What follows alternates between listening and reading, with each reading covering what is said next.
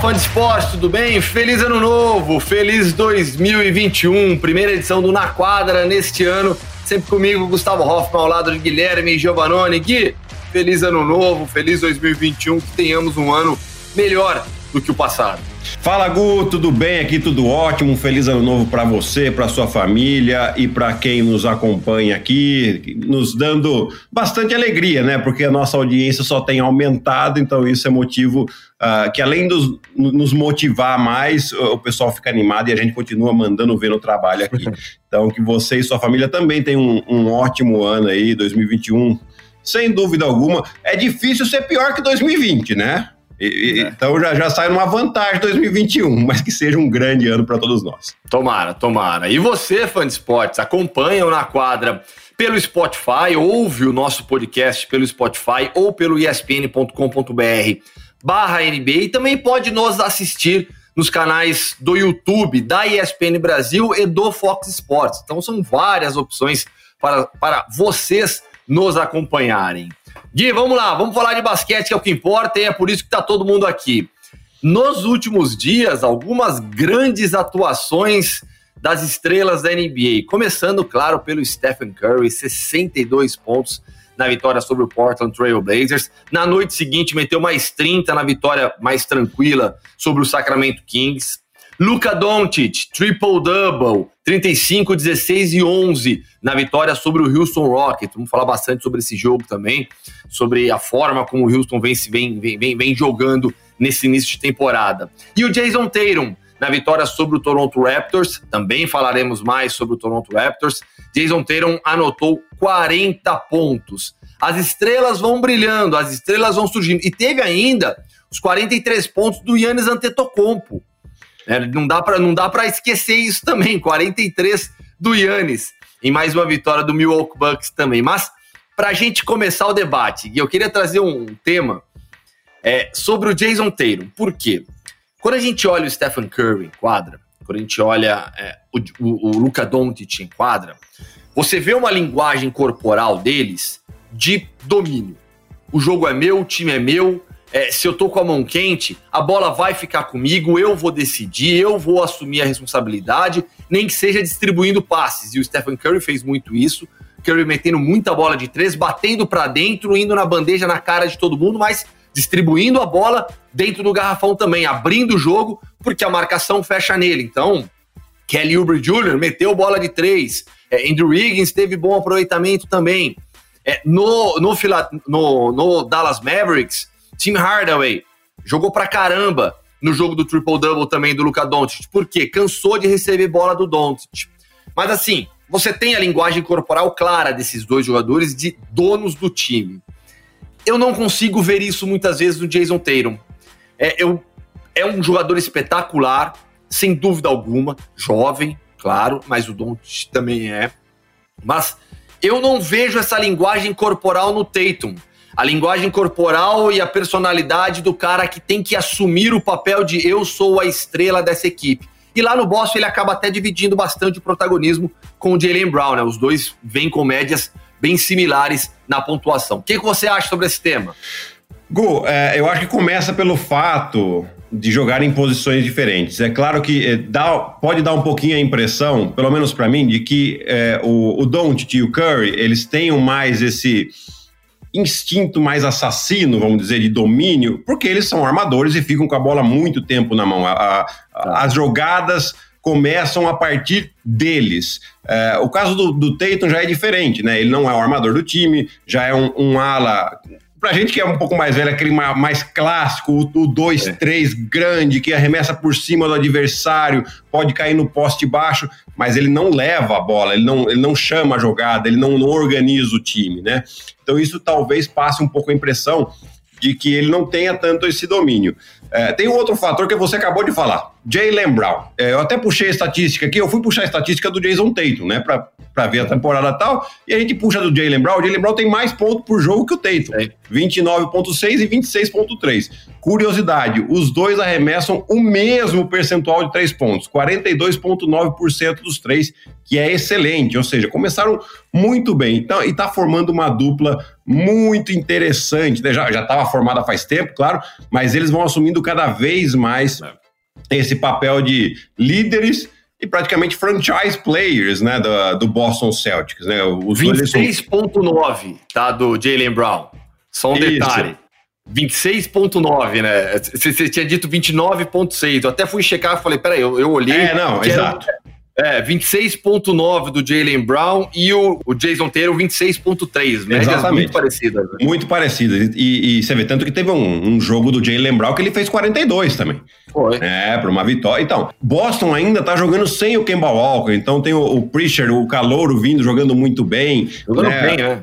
O, o, Jeff Teague, o último jogo, não jogou, mas tá se entrosando. Enfim, o, o, Jason Tatum, eu acho que ele continua na evolução dele, né? Nós estamos ainda muito cedo para ver essa evolução mais clara nos números que a gente espera ver, né? Mas, uh, e, e, eles também, a gente tem que lembrar que a temporada para eles acabou pouco tempo atrás, a temporada passada, né? O, o Boston foi até a final de conferência. E, então tiveram não tanto tempo assim para essa recuperação, mas eu acho que agora a equipe vai é, entendendo isso. Né? Eu acho que é, também tem esse fator com jogadores novos, fala, bom, o nosso go-to guy, Jason Tatum e Jalen Brown. E os dois vão cada vez melhorar mais. É, Além de que a gente acaba se apaixonando pelo estilo de jogo né, do Jason Tatum, que é bonito de ver ele jogar. Você vê que os ah, movimentos. É, se você coloca em câmera lenta, então é, pode colocar no cinema, que é, é filme, né? É, é, é, bonito mesmo. Então, assim, eu, eu acho que eu, eu, como se fosse torcedor do Boston, não me preocuparia tanto em relação a isso. O que me preocupa, e foi até uma mensagem que o nosso querido Fernando Nardini me mandou depois de um jogo que o Boston perdeu é, numa decisão do Marcos Smart arremessar num, numa situação de um contra um na última bola. Ele falou, não, mas por que, que eles ficam nesse um contra um, né? E coincidentemente no jogo seguinte, que foi é, o, o, jogo que o, o Tatum meteu a bola para ganhar Sim. o jogo contra o Detroit, eles fizeram uma jogada para quê? Para ter uma troca defensiva e o Blake Griffin acabar tendo que marcar o Jason Tatum. Aí sim, ele joga num contra um numa vantagem e acabou metendo a bola, né? Então, você vê que eles também vão se ajustando a isso e aquela situação de um contra um, onde o cara fica martelando a bola no chão por 20 segundos e tenta decidir, isso aí é muito loteria, né? É, ah, você quer se a bola cair como caiu do Jason Tate tabelão contra o Yannis, beleza, você acha maravilhoso, mas a meu ver não é a melhor situação e o Brad Stevens com certeza sabe disso. Enquanto isso, Stephen Curry vai arrebentando. A gente falou na semana passada bastante sobre o Golden State Warriors. É, parece que o time vai, a cada jogo, entendendo melhor a função de cada jogador. Né? A gente trouxe aquela declaração é, do Steve Kerr que ele precisava colocar é, o Wiggins e o Kelly Oubre Jr. na rotação, entender o jogo deles, fazer os dois renderem. O Wiseman encaixou como uma luva nesse time. Teve um momento é, do jogo lá que o Wiseman dominando o garrafão, um monte de ponte aérea. É um time claramente em evolução e com o Stephen Curry no modo brinquedo assassino. Um nome, Gu. Um nome. Draymond Green. É. Ele, não, ele não jogou os primeiros jogos, estava lesionado. E você olha no box score dele, sei lá, cinco pontos, cinco assistências. Não é nada demais. Mas eu tava vendo aqui, tá, antes da gente preparar aqui, de, de, a gente começar a gravar, eu tava preparando e vi, fui ver o resumo do, do jogo da última noite deles, que eles ganharam contra o Sacramento Kings, né? Mais 30 pontos do Seth Curry. E você vê ele chegando num contra-ataque e ele realmente armando o jogo e, e brigando com os companheiros. Dele. É, o piti dele, né? Ele deu um piti com a bola na mão, batendo a bola assim, pedindo. Por quê? Porque ele sabe onde cada um tem que estar na, sua, na quadra e ele é. faz com que a equipe se encaixe melhor. Né? É a pecinha que faltava ali para encaixar. Lógico, não, o Golden State agora é candidato ao título? Não, calma lá, gente. Mas também não era o que a gente viu nas primeiras semanas. Né? E você vê como já roda muito melhor o time. O Kelly Oubre começou a meter bola de três. No último jogo, 4 de 6 de bola de três. É. O, o Wiggins, que começou muito mal, está com 46% de aproveitamento nas bolas de três E claro, Subiu o Stephen. Curry. Lógico que eu vou falar do Stephen Curry pra caramba, porque eu até separei os números dele aqui, né? É, ele, ele também estava mal no começo do, do, da temporada, com apenas 20% de aproveitamento das bolas dos três pontos. Aí ele fez esses dois jogos, melhorou muito, já foi para 37%, mas é um jogador que tem um espírito de campeão, né? O cara que tava, você via na linguagem corporal dele que ele estava incomodado com o time é perdendo, isso. não com ele jogando mal, com o time perdendo. Né? E, e a alegria dele quando o Damian Lee mete uma bola de três pontos para ganhar um jogo, acho que foi em Chicago, se não me engano, é, você vê que o cara quer que o time ganhe. Né? Aí, mesmo no jogo que ele faz 60 pontos, é, ele tinha uma, um, um, momento ele teve uma oportunidade de bater o próprio recorde. Ele passou para o companheiro, porque era a melhor bola, não era para o time fazer a cesta e para sair com a vitória. Depois ele bateu o recorde do mesmo jeito. Né? Então, assim, se, se ouviu muito, ah, o Stephen Curry não é mais o mesmo. Cara, não tem nada disso, gente. O cara é. A gente tem que lembrar que ele foi MVP duas vezes seguidas e é o único na história da NBA que foi um MVP de maneira unânime. Todo é. mundo votou nele. Então, assim, é, tem que ter um pouquinho de paciência também, porque esse time do Golden State não jogava há nove meses, mais ou menos. Né? E, e, as estrelas mais ainda. Então, um pouquinho de paciência, a gente vai ver muito o Stephen Curry, é, o que ele sabe fazer melhor, gente. É, é gostoso, dá prazer de ver o cara jogar. É, o jogo, nesse jogo contra os Blazers, foi legal também de acompanhar o esforço, assim, descomunal do Damian Lillard, do CJ McCollum, para tentar manter o Portland no jogo. E o que o Lillard jogou também foi um absurdo. O Lillard é um monstro. Cada bola de três que ele meteu também é absurda. Só que o Stephen Curry com 62 pontos, o Wiseman rendendo bem, os outros dois jogadores também que a gente já citou, o Wiggins e o Ubre, colaborando bastante na pontuação, ficou difícil. E o Draymond Green é o líder, né? Claramente é o líder do time em quadra há muito tempo já.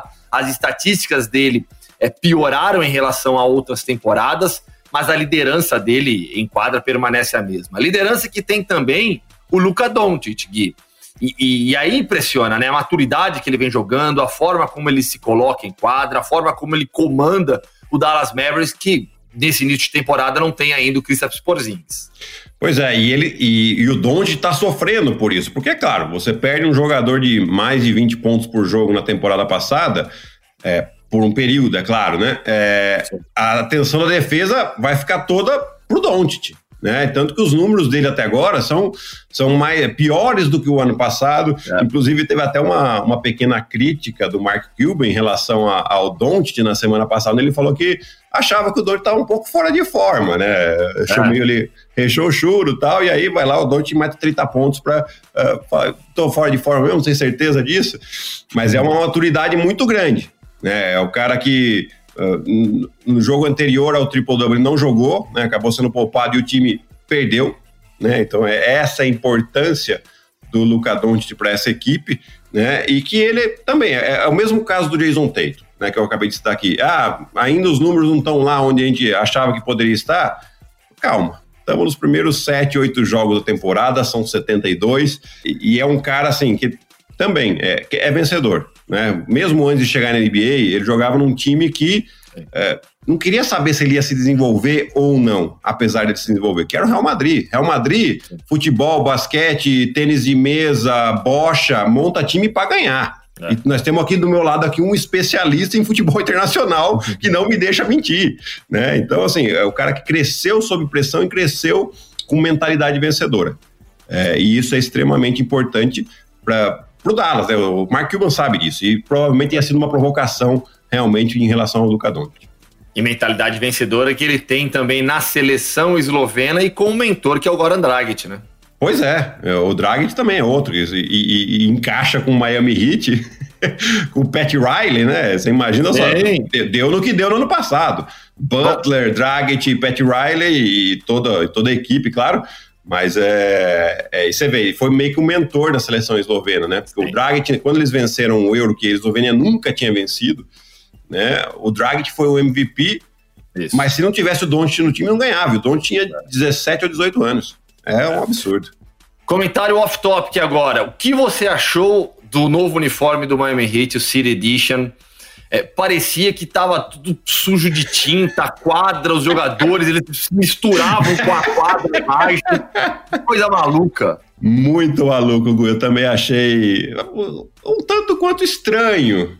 Né? Eu acho que eles estão aproveitando que não, ainda não tem público no ginásio. Ah, vamos fazer um teste aqui, vamos fazer. Aí a gente vê lá na, nas redes sociais o que, que, o pessoal acha, porque se tivesse público lá ia ficar meio estranho de ver esse, o uniforme e a quadra, né? Sim. Rosa, azul claro. Tá meio estranho. Parecia todo mundo camuflado em quadra. Vamos lá, Gui, vamos, já que a gente está falando sobre o Miami Heat, vamos ficar na Conferência Leste, porque o Philadelphia 76ers há muito tempo é um dos times mais fortes da conferência. Né? Desde que o processo foi completado com o Joe Embiid, com Ben Simmons, com a chegada do Tobias Harris, o Philadelphia 76ers vem brigando pelas primeiras posições. Mas para essa temporada havia algumas dúvidas por conta do desempenho do time na temporada passada. Mudanças importantes aconteceram. O time vem rendendo mais e o Tobias Harris vem jogando demais, foi eleito o melhor jogador da semana na Conferência Leste. Além disso, né? Bom, primeiro que eu tô, né? Camisetinha do Allen Iverson, né? Lógico.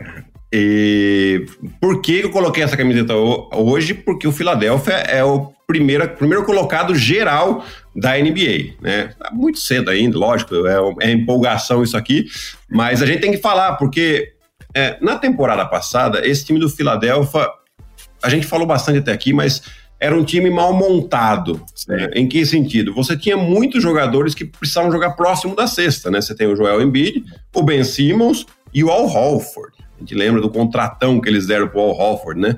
E, e aí isso influenciou no jogo principalmente de quem? do Tobias Harris. Tobias porque ele, era, ele ficava como o único e principal arremessador de fora. Então, beleza, o cara dele não precisa ajudar, ele não tem espaço para arremessar.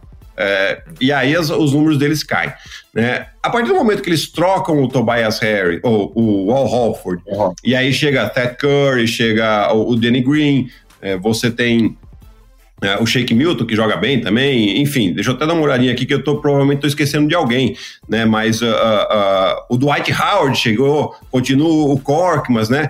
Enfim, é uma equipe mais equilibrada, né? E tanto que a gente tá vendo aqui cinco jogadores com média acima de 12 pontos. Né? Então, assim, são é, um, um time mais equilibrado e com o talento que eles têm, aí a gente começa a ver um resultado diferente. Né? É, eu, eu ainda acho cedo, mas, mas a gente já começa a ver uma evolução bastante interessante. E o Tobias Harris, é claro que vai ser uma chave para esse, esse time, por quê? Porque você sabe que as estrelas é o Ben Simmons e o Joel Embiid. Mas essa terceira estrela é sempre fundamental para um time que quer ir longe nos playoffs. E esse equilíbrio que você cita, Gui, é muito no perímetro, né? Que faltava para o Philadelphia, né? E aí você já disse, Seth Curry e Danny Green é, o Danny Green extremamente experiente e o Seth Curry jogando muito bem nessa temporada também. Já teve jogo a lá Stephen Curry. Pois é, ele já vinha jogando bem lá com Dallas, né? É. É, e, e, você vê, aqui ele já. Do Dallas ele vinha mais do banco, né? E aqui ele já assumiu a, a titularidade, 15 pontos de média para ele. Até vou dar uma olhadinha aqui no aproveitamento de 3 pontos. Impressionante, né? 54% de aproveitamento de 3 pontos. É, o que é excelente, gente. Isso aí, você vê, nem o irmão dele acho que teve em algum ano na carreira, né? É, é, claro que são jogadores diferentes, porque o, o Seth Curry é um jogador que é, é mais arremessador de, de, pegar, sair de bloqueio e arremessar, não fica tanto tempo com a bola na mão como o irmão. Mas ele vai ser um jogador fundamental, principalmente por quê? Porque você tem um Embiid que joga muito bem próximo da cesta e provavelmente vai atrair muita ajuda, muita dobra. E aí sim, Seth Curry, Danny Green e Tobias Harris tem espaço para arremessar e meter as bolas como estão fazendo. E o Embiid, sem muito alarde, sem fazer barulho, vai mantendo os números excelentes, né? A grande estrela dessa equipe e um dos melhores jogadores da liga. Boca fechada, né? É? boca fechada, ele tá mantendo a boca fechada e tá jogando. Você vê aqui, é média de 23 pontos, dando é. toco, é, 12,3 rebotes, é, mas mais do que nada, liderando a equipe na, na, atitude mesmo, né? Vai lá, joga, recebe a bola, distribui quando, quando é dobrado. Uh, tem o Ben Simmons que corta muito bem, né? Porque o Ben Simmons a gente sabe, não tem um arremesso, beleza. Eles estão achando uma situação boa para o Ben Simmons. E qual que é? Exatamente essa, dele cortar, principalmente quando a bola está no poste baixo com o Joel Embiid, ele faz esses cortes para quê? Para chamar a atenção da defesa. Se ninguém ajudar, ele vai receber a bola do Embiid e vai fazer a cesta. Quando a defesa ajuda nele, aí sim começa a abrir espaço para os arremessadores. E aí ou, ou o, o Joel Embiid vai ficar num contra um que é muito difícil separado, ou ele vai achar o arremessador. Conferência Oeste agora, porque na temporada passada um time surpreendeu positivamente na bolha, por muito pouco não entrou no playoff. No Power Ranking, final da temporada passada, temporada regular, contando a bolha, é, esse time terminou lá em cima, que é o Phoenix Suns. E aí ele gerou uma expectativa alta para essa temporada e vem confirmando positivamente essa expectativa. Phoenix Suns brigando pelas primeiras posições da Conferência Oeste, sofreu uma derrota para os Los Angeles Clippers por cinco pontos, tendo ficado atrás por quase por 30 pontos, buscou o jogo, igualou, fez jogo pau, jogo equilibrado com uma das equipes mais fortes da liga. E aí, quando a gente analisa é, o Phoenix Suns, a gente vê, primeiro, para mim o mais evidente de tudo, uma defesa muito forte, é uma das melhores defesas da liga, e um equilíbrio grande também no ataque. Se antes era um time que tinha o Devin Booker, 28, 30, 35, 40 pontos. Aliás, olha que coisa maluca o volume de jogo hoje em dia da NBA, né? O Devin Booker é, se tornou o 11 maior cestinha na história do Phoenix Suns, passou o Tom Chambers. Tom Chambers, para nós dois aqui velhinhos, foi um baita jogador. E o Devin pois Booker é. já passou ele. Já tudo bem, tem muitos anos já também na liga, mas é, é impressionante também as marcas alcançadas pelo Devin Booker. Então, ofensivamente, você vê o Devin Booker como cestinha ainda, mas a média é de 21 pontos. E aí você tem a experiência do Chris Paul ajudando demais. O DeAndre Ayton, que a gente citou na semana passada aqui, é, não é o melhor jogador da sua classe. Definitivamente isso está muito claro com o Luca, Luca Doncic e o Trey Young. Mas regular, com double-double de pontos e rebotes, colaborando demais. Então, assim, um time equilibrado, que não vai ser campeão da liga, mas vai bater de frente com muito time forte. Ô Gu, e a gente falou aqui de, de, de equilíbrio, exatamente esse equilíbrio aqui, de time que está bem é, harmonizado, vamos dizer assim, para quem toma vinho aí, vai, vamos dizer. mas você vê, é, o, o Devin Booker baixo, tá, baixou a sua média de pontos, beleza. Sim. Porém, eles têm sete jogadores com mais de 10 pontos. A é bola tá rodando muito bem. O Michael Bridges jogando excelentemente bem. O Jay Crowder encaixou no time como uma é. luva, defendendo bem. Teve jogo que ele fez quase 30 pontos. Ele Nessa... traz intensidade, né? Saindo do é. banco, ele traz uma intensidade pro time enorme. E aí a gente fala, defensivamente o Chris Paul, apesar de da idade, continua firme. Você tem o Jay Crowder, que foi uma peça fundamental na defesa do Miami na temporada passada e agora não muda. Devin Booker vai bem. Você tem o DeAndre Ayton, que protege muito bem o ar. Então, assim, isso funciona e o Monte Williams no ataque, você vê, é gostoso de ver o Phoenix jogar. Porque a bola roda, ela vai de um lado para o outro, de dentro para fora, e isso mexe com a defesa. E quando você mexe com a defesa, é a hora que você tem que você cria a vantagem para fazer um bom arremesso de boa qualidade, de alto percentual de aproveitamento. Né? Então, por isso que o, Phoenix está tá bem interessante, está surpreendendo. A gente esperava o, o Phoenix numa posição de playoff. Talvez isso talvez chegue mais, né? Talvez eles é. classifiquem numa, numa posição ainda melhor. Muito cedo, ok. Porém, é, eu acho que tem experiência suficiente e qualidade e talento é, para alcançar, quem sabe, até uma vantagem em playoff aí, né? Pode surpreender. E a notícia triste envolvendo o Phoenix Suns foi a morte do Paul Westphal, é, lendário jogador da equipe, levou, foi campeão da NBA jogando pelo Boston Celtics, levou o Phoenix Suns às finais de 76, primeira vez que o Phoenix Suns chegou nas finais da liga. Depois se tornou treinador do Phoenix Suns, levou o time de novo à decisão, aquele histórico time de 93 com Dan Meyer, Kevin Johnson, Charles Barkley como MVP que perde para o Chicago Bulls do Michael Jordan no primeiro three-peat, na primeiro, no primeiro tricampeonato do Chicago, aquela bola é, maravilhosa do John Paxson, toda a jogada coletiva do Chicago. É, e o Paul Westphal foi o líder dessa equipe, foi o técnico, faleceu aos 70 anos, vítima de um câncer no cérebro. Muitas homenagens do Phoenix Suns, um hall da fama, né, Gui? Exatamente, né? Um, um, um lendário, vamos dizer assim, né? E, e pra gente que acompanhou, né, era muito gostoso de ver aquele time do Phoenix jogar liderado pelo Paul Westphal, é. né, e com Barkley brigando com todo mundo, Dan Meyer metendo a bola e o Kevin Johnson quebrando toda, toda e qualquer defesa. É, fica aí a nossa mais singela homenagem para ele também. Pra gente fechar sobre o, em relação na, nos assuntos. Não vou esquecer da programação hoje, hein, Gui? Hoje eu não vou esquecer da programação canais ESPN. Mas pra gente fechar a pauta que preparamos aqui. Já citamos a vitória do Boston Celtics, mas não falamos, nos 40 pontos do Jason Taylor, mas não falamos sobre o adversário, o Toronto Raptors.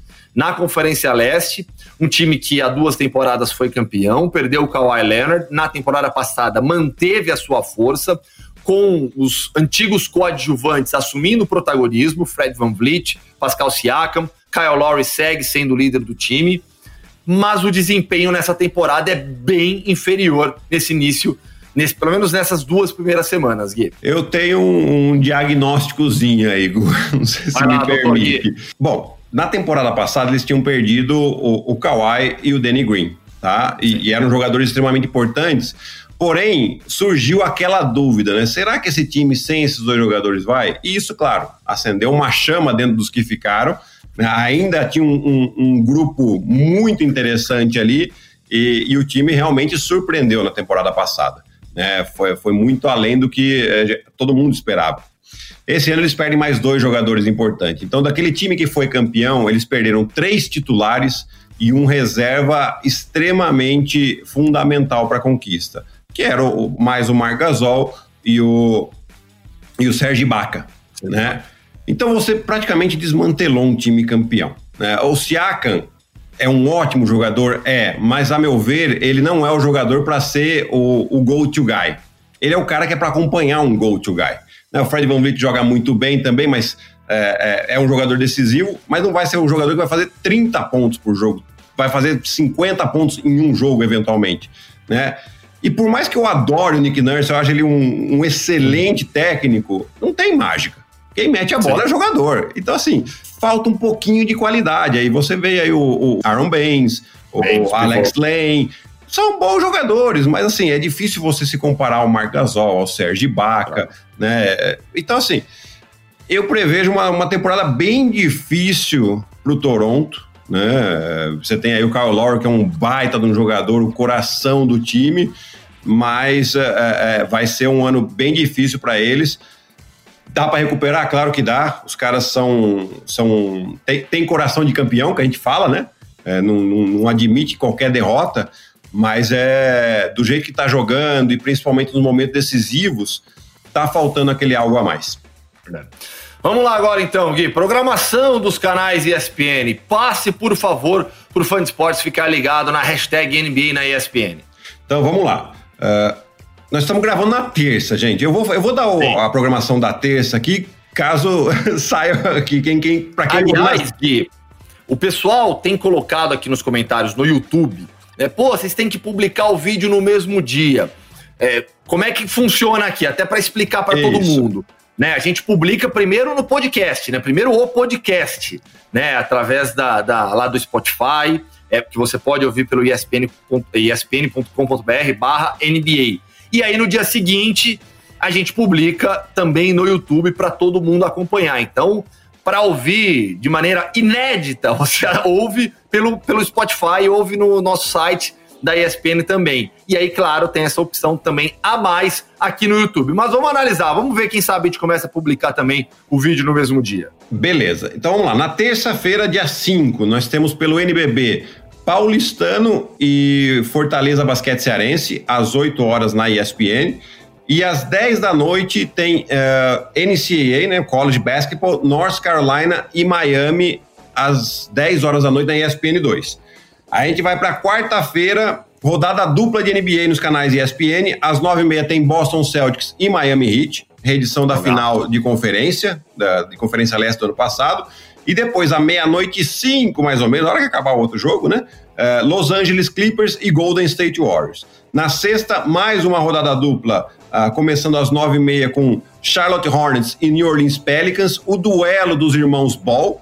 E depois, uh, à meia-noite e cinco, de novo, mais ou menos, reedição de LA Clippers e Golden State Warriors. E para fechar a semana, no sábado, às 10 da noite, nós temos San Antonio Spurs e Minnesota Timberwolves na ESPN 2. Por que na ESPN 2? Porque começa os playoffs da NFL. Gostaria de informar também o fã de esportes que o nosso desempenho no fantasy da firma tem sido desastroso. O meu é ruim, o do Gui é um desastre, né? O Gui é o lanterna da liga da ESPN no fantasy até aqui. Eu tenho o terceiro pior desempenho, né? São 12 times, eu tô na décima posição.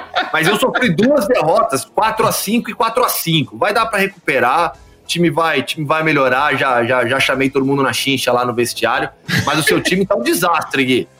Tá péssimo, principalmente no aproveitamento de arremesso, né? A gente até vai é. bem no rebote, vai bem roubada, torco, mas aí vai ver arremesso e lance livre. Gente, vou colocar esses caras para treinar. Não tem mais tática agora, é só arremesso, pelo amor de Deus.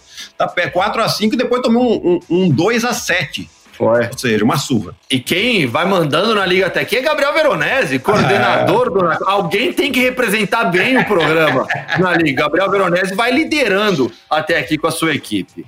Fechou, Gui? Fechado, Gu. Mais um ótimo programa. Semana que vem a gente está de volta aqui com todas as novidades né, do que está acontecendo no mundo da NBA. Fechado. E esse foi mais um Na Quadra, comigo, Gustavo Hoffman, sempre ao lado de Guilherme Giovanoni. Coordenação de Gabriel Veronese e edição de Marcel Damasio. Pessoal, mais uma vez, desejo um ótimo ano para todos vocês. Valeu, abraço, até semana que vem.